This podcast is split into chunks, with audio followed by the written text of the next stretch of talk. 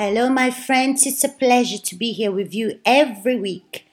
Maybe you're listening to us for the first time, and the title of this audio captured your attention.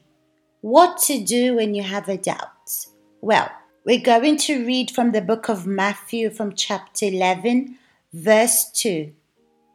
And when John had heard in prison about the works of Christ, he sent two of his disciples and said to him, Are you the coming one, or do we look for another? Jesus answered and said to them, Go and tell John the things which you hear and see. The blind see, the lame walk, the leper are cleansed, the deaf hear, the dead are raised up, and the poor have the gospel preached to them. And blessed is he who is not offended because of me. Notice that John was in prison, but even in prison, he wanted to know if Jesus was the one that they waited for. So he had his doubts. That's why he sent two of his disciples to ask. It's interesting that many people that are listening to us now, they feel ashamed when they have a doubt, when they're confused. Imagine you in the place of John Baptist.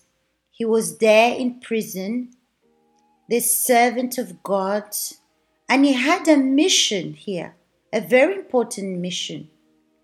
And now he had a doubt. He sent two of his disciples to go and confirm.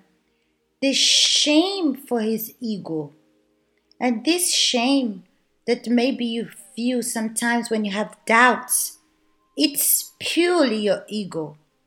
It doesn't resolve your problems. And here you can see what John did. He sent two of his disciples to ask Jesus to confirm. Look how this is interesting. Two things that I found really interesting here. John had prepared the disciples, and disciples is when we teach, when we work and invest in someone, and then this person will have a relationship with God, not because you are God, but you prepare this person to have this link with God and to glorify God and prioritize only God. So when you make disciples, when you teach them, when you invest in them, you give to them this fear of God that you have inside of you. So you live the word of God. You pass this on to them. This disciple becomes not just a disciple to help you, but mainly to have this reverence towards God, to have this respect, this fear for all the things he does for God. So John had these two disciples there in prison, and he sent them to Jesus to ask if he was the one that they were waiting for to come, or if they have to wait for another to come. Look at this, my friends. Think with me. John Baptist baptized Jesus in water, and he saw the power of the Holy Spirit going upon him. In River Jordan, he heard God saying, This is my son, my beloved son. Even if he was a man of God, he had a moment when he had a doubt. But he wasn't afraid to expose himself. Even he called the disciples that he taught to go and ask Jesus. You see, if John was in doubt of Jesus, he wouldn't ask his disciples to go and see if he is the Messiah or not. But because he believed in the calling of Jesus Christ, so he wanted to know if it's him, the Messiah, or not. So Jesus responded and said, Go and tell John the things which you hear and see. Jesus didn't justify himself saying, "Go and tell him I am the Lord." Jesus wasn't irritated with the question, no. He said, look at the proof. The blind see, the lame walk, the lepers are cleansed, the deaf hear, the dead are raised up, and the poor have the gospel preached to them. That means Jesus showed the proofs of who he was for those that were blind, not physically, but in all aspects. All the persons here that he speaks about, the dead raising, all of them were not just physically healed or physically raised, no, but he was reaching their spirit, he was changing them. Why were there so much multitudes that came to listen to Jesus? My friends, they received the word. They lived the faith by the teaching of Jesus.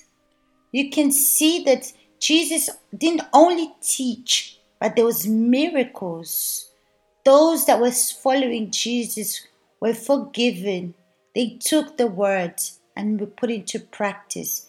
The word of God was not for those that didn't value, that didn't listen. No, but it was for those that were thirsty of justice, not only physically or all the rich ones, but they were poor as well, that had the opportunity to hear the gospel, but not necessarily poor in finances, but the poor are those that are thirsty for the word of God and justice. And these receive the gospel. Then he continues saying, and blessed is he who is not offended because of me. What does that mean, Viviani? Jesus is speaking to John Baptist like this. Why? You know that blessed means happy. But what does that mean? How can Jesus be telling John Baptist that? Is John offended by the word of God? No. But he was saying this because John sent two of his disciples. That means he wanted to remove the question that he had in his mind. And he couldn't leave the prison, so he sent two of his disciples to ask Jesus. But isn't it shameful for him that taught them to go and ask Jesus a question like this? But for John Baptist, he wasn't ashamed. He just wanted an answer. He wanted to know. And look at this. There's a detail here. John Baptist was in prison, and Jesus never went to visit him in prison. It never says in the Bible that Jesus went to be with John Baptist, but John Baptist, even in the prison, he sent his two disciples to Jesus to confirm, to remove the doubt that he had in his mind, because he believed. Do you think that the person that's offended, that person that has grudges, the person that's selfish is going to ask to remove a doubt? No. They're going to just feel, they're going to have grudges, they're going to complain, moan. But you should not go to remove a doubt. But John Baptist didn't have any of this. That's why Jesus said, blessed is the one that's not offended by me. That means even if John was in prison because of his faith, not because he'd done a mistake or he was in adultery or done anything. No, but simply because of his faith. He turned to Jesus. Even if he was serving God, doing his best, he did not doubt. He did not allow himself to be in doubt. He exposed his doubt. And when you expose your doubt, it's because you're assuming that is a problem, and you can resolve it. Maybe you're years and years in the church, but you're ashamed to expose your doubt.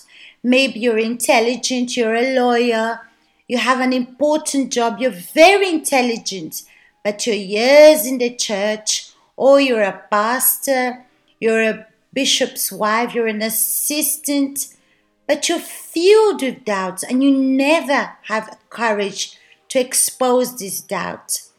You don't go to the one that revealed the Word of God to you. You're ashamed to assume what's going on with you. So I ask you, you have to assume your faith. Faith is intelligent. Faith teaches us to be real, teaches us to assume. And when you start to become real before God, you start to manifest something that it's real, something that's concrete, something even that you need to resolve. And that's how it happened with John Baptist. He wasn't shocked because Jesus didn't visit him. He wasn't offended, irritated, or even angry because Jesus wasn't with him. But he believed. And because he believed, he sent his two disciples to remove this doubt, this thought that he had in his mind.